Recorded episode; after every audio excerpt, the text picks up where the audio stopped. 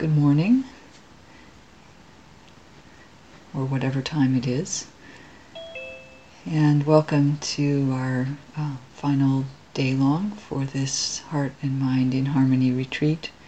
It's been a wonderful week of practice together, and of course, it's not over. We have this full day of practice together.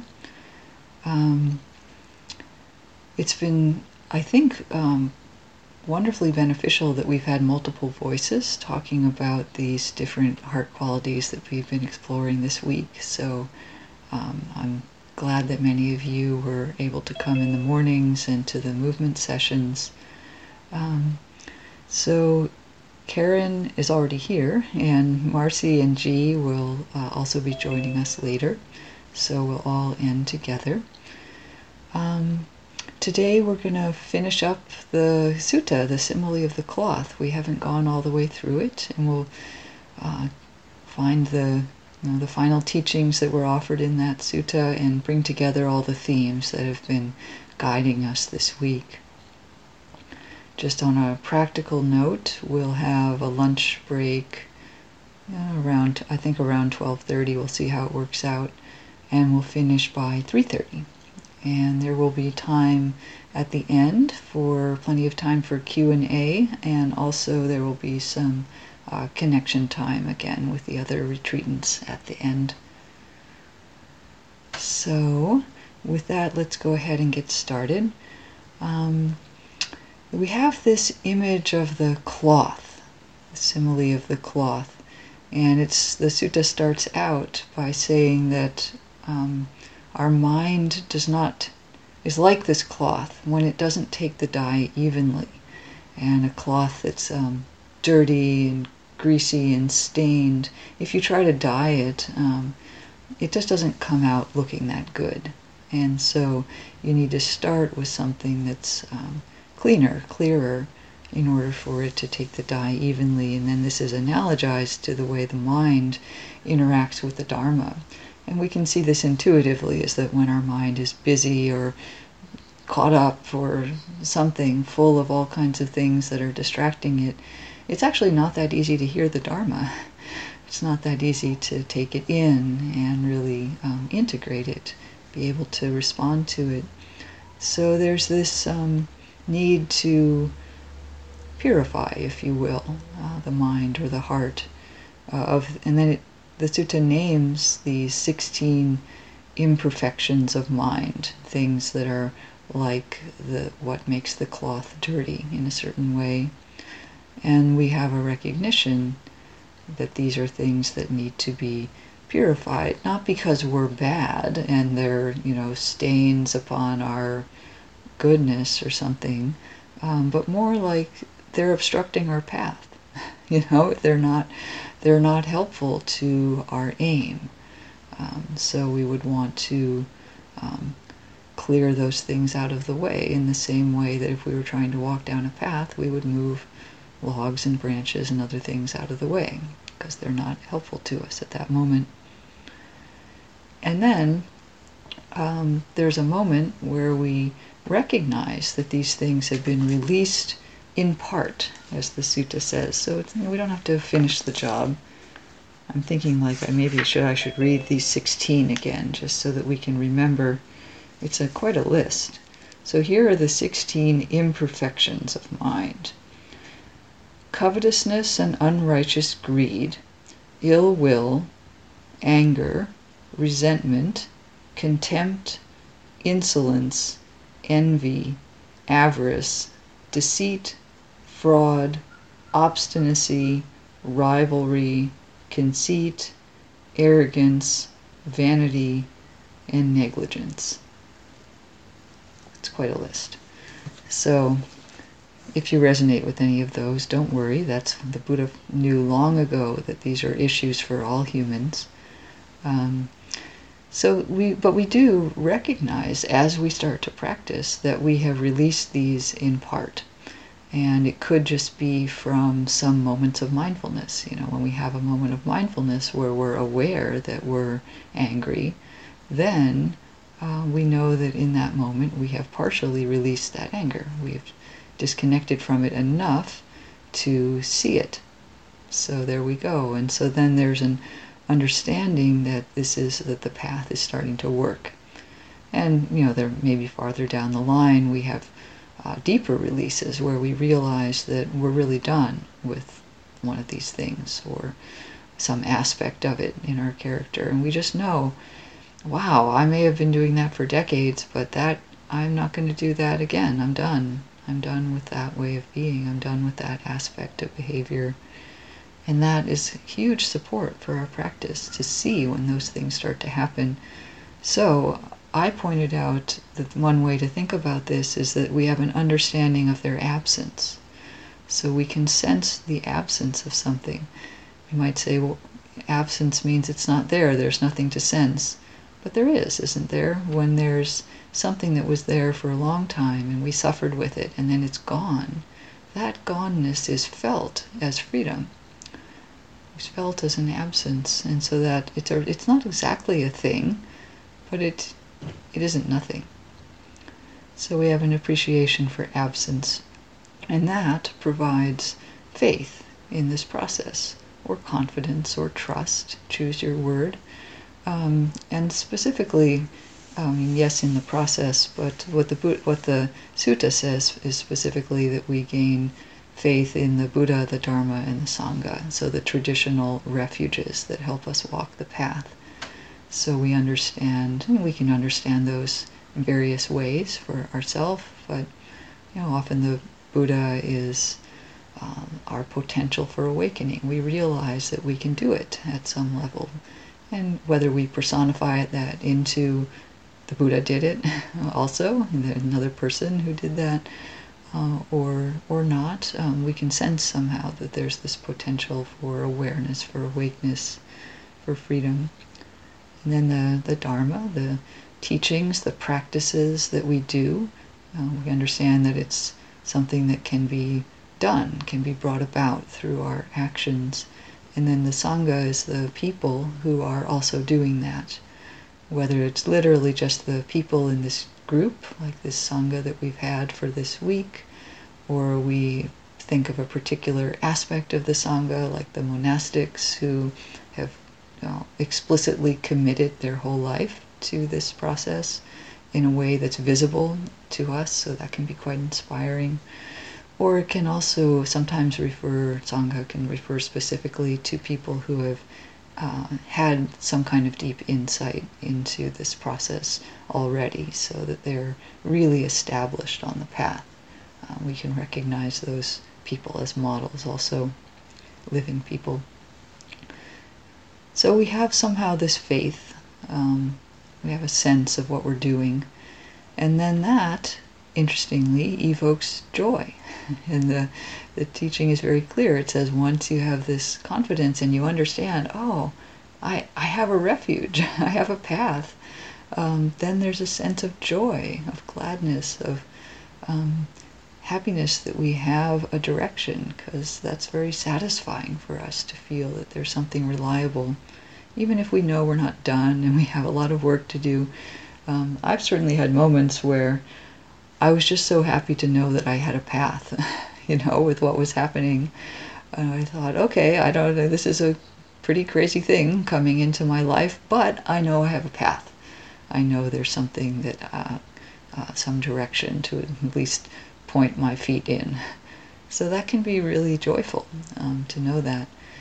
And then um, the text says further, and we can check in our experience, that this tends to settle the mind you know, when there's a certain amount of sense of reliability and a happiness about what we're doing, the mind becomes tranquil and eventually becomes enters samadhi. You know, that's the place that it points toward. So we have a gathering of the mind around our purpose. Maybe in a broad sense, the mind is gathered around what we're doing, and then in a specific sense, that's when we start to be able to do samadhi on the cushion. We can sit down and we can let go of the of the parts of our life that come in and distract and just be present and we can have some, some degree of concentration. Very important for the path to be able to cultivate samadhi.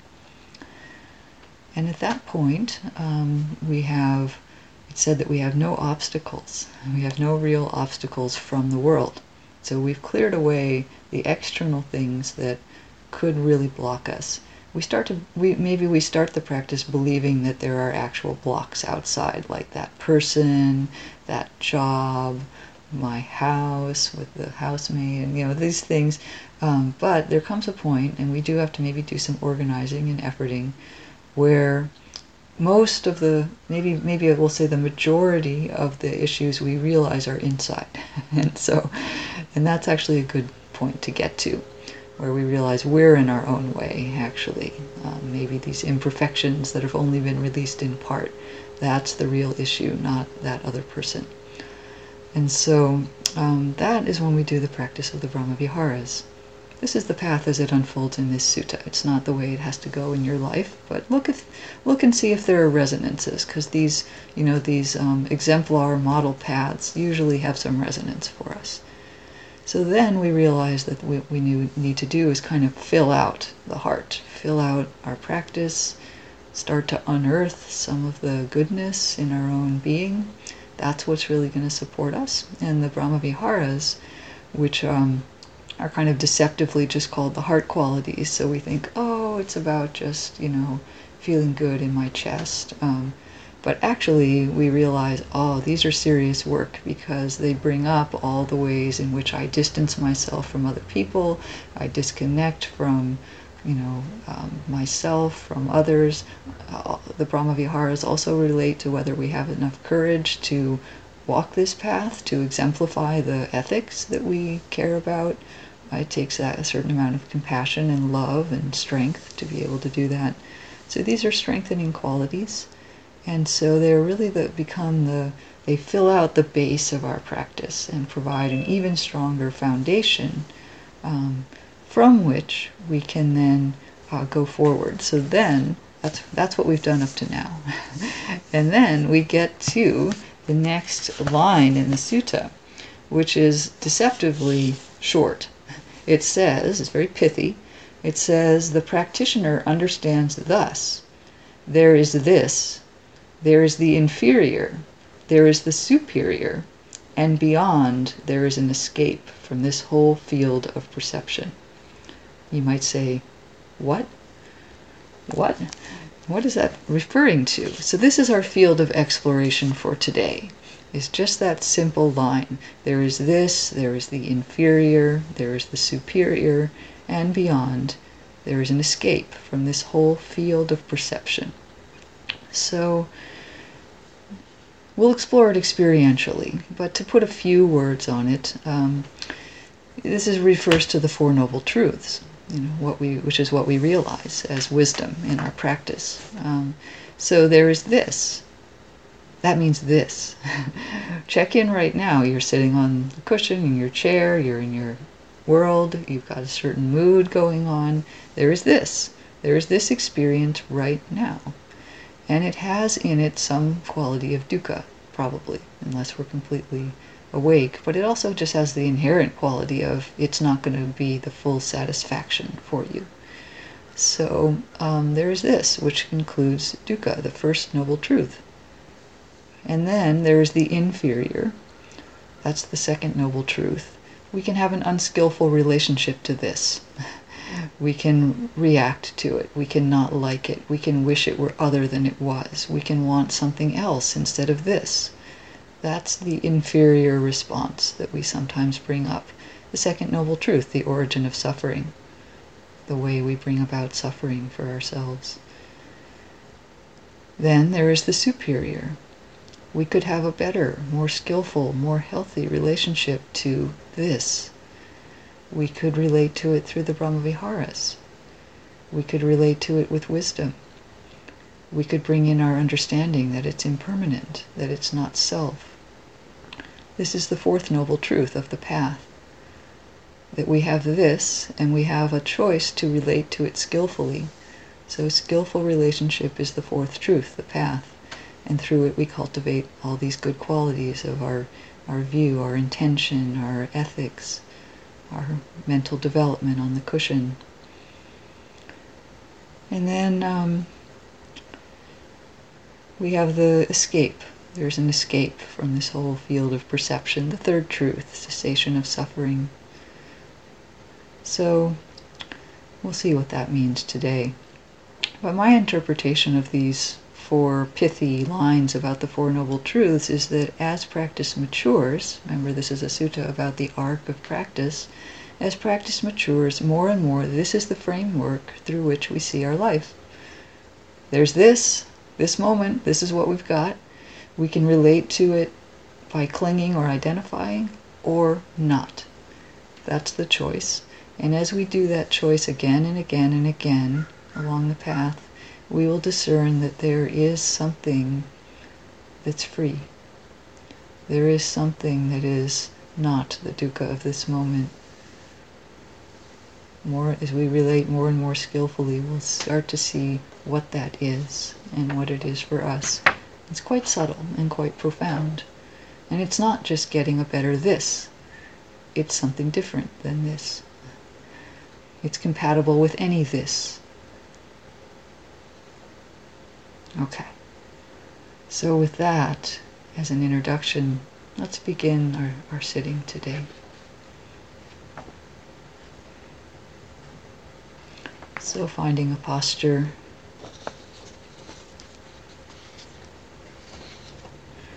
where you'll sit for a little while.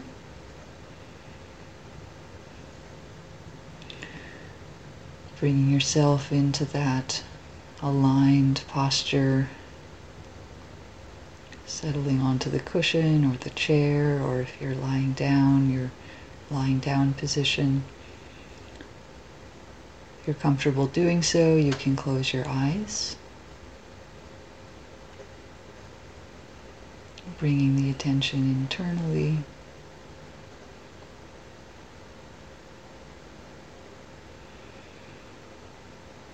Maybe taking a long, slow, deep breath.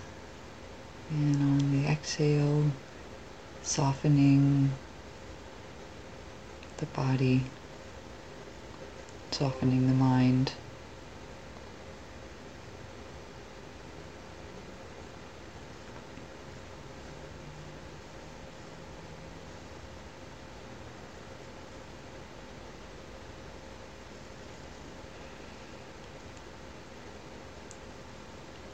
And doing our quick scan through the body, so softening the eyes and the eye sockets.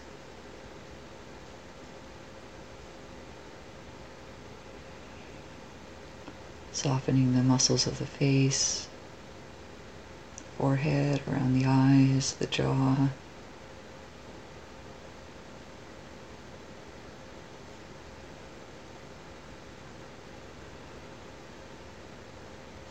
Maybe releasing the thinking muscle in the head, imaginary muscle.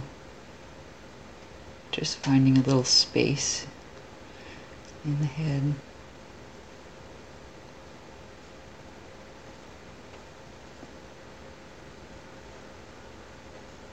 Down through the neck and the shoulders, letting the shoulders soften but without rounding forward. Maybe letting the shoulder blades slide down the back.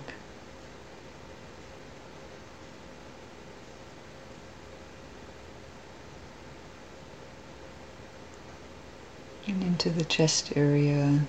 Sometimes it helps to bring a little attention to the spot between the shoulder blades. So there's a little support in the upper back. And then the chest can relax and open.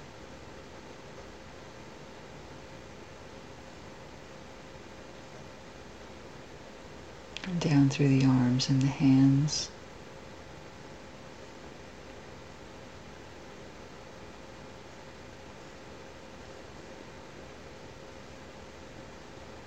Then down into the belly area. Letting that soften to the degree that it's willing. Muscles of the low back, just letting that whole area expand forward and back with the, the bones of the spine being adequate support.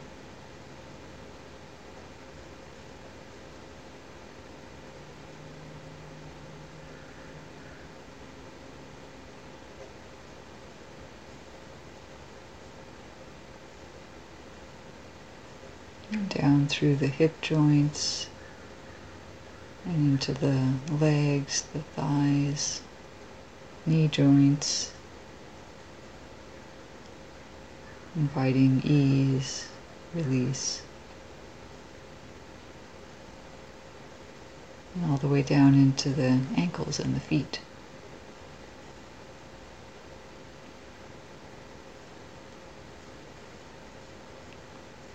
Just connecting in with the body to the degree that we can. And if there were parts that are sore today or still tense or we couldn't connect with them very well, that's okay. However the body is, is fine.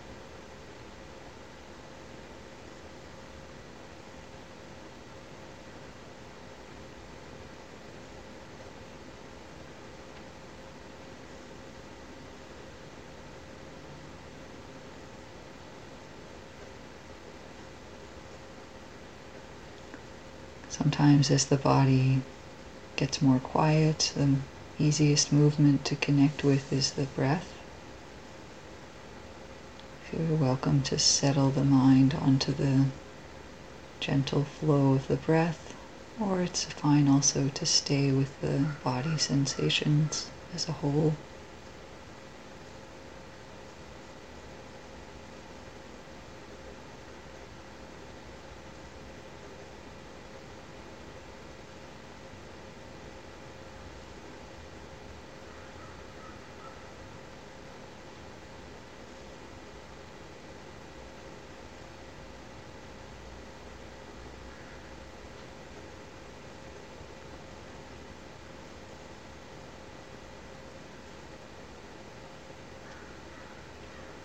Beginning this sitting process with the sense of refuge.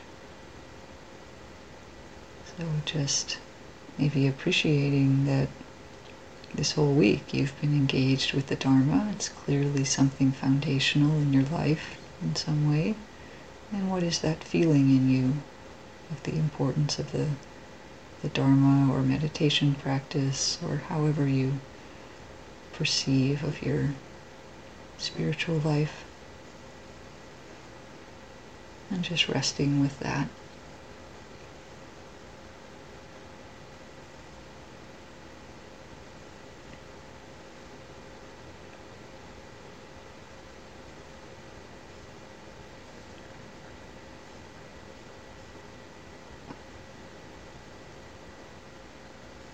And if there's any sense of well being that emerges as a feeling of that, allowing that into the body and the mind in whatever way it will come.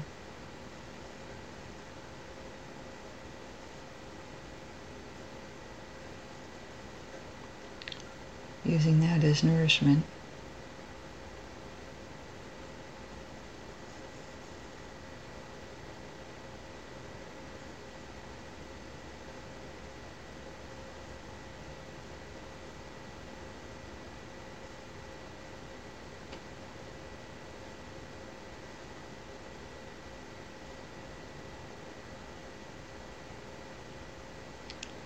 And when we sense that some of these imperfections have come into the mind,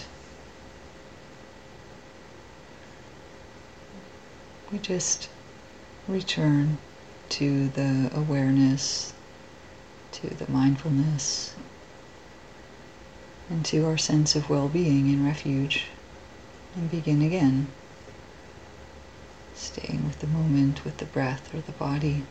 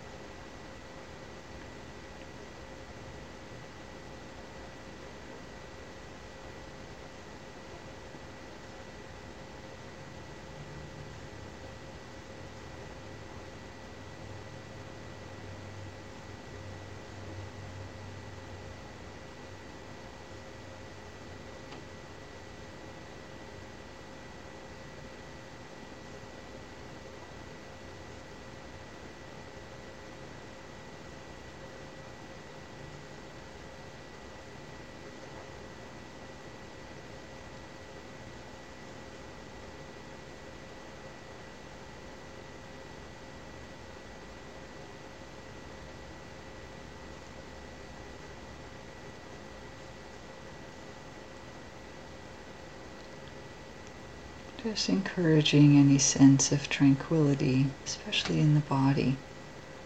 Letting the energies of the body settle out.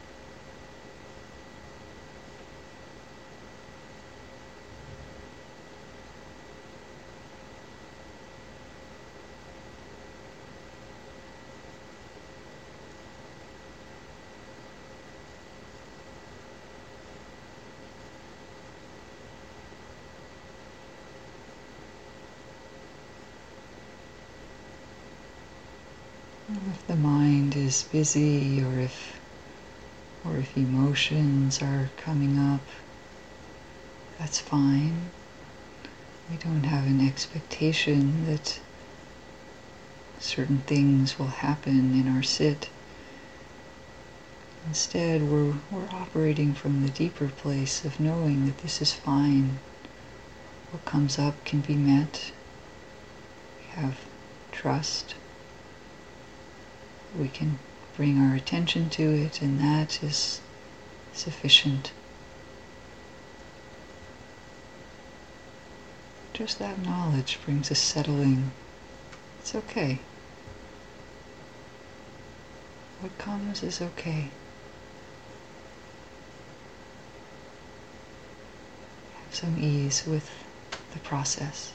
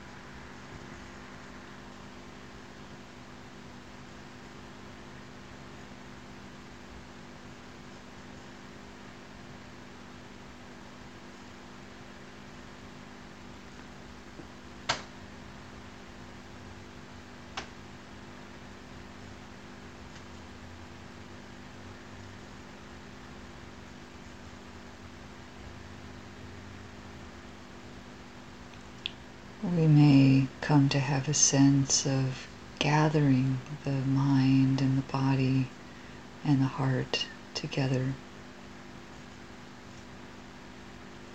unifying them toward the sense of meeting and walking the path. And this gathering is called samadhi, bringing together.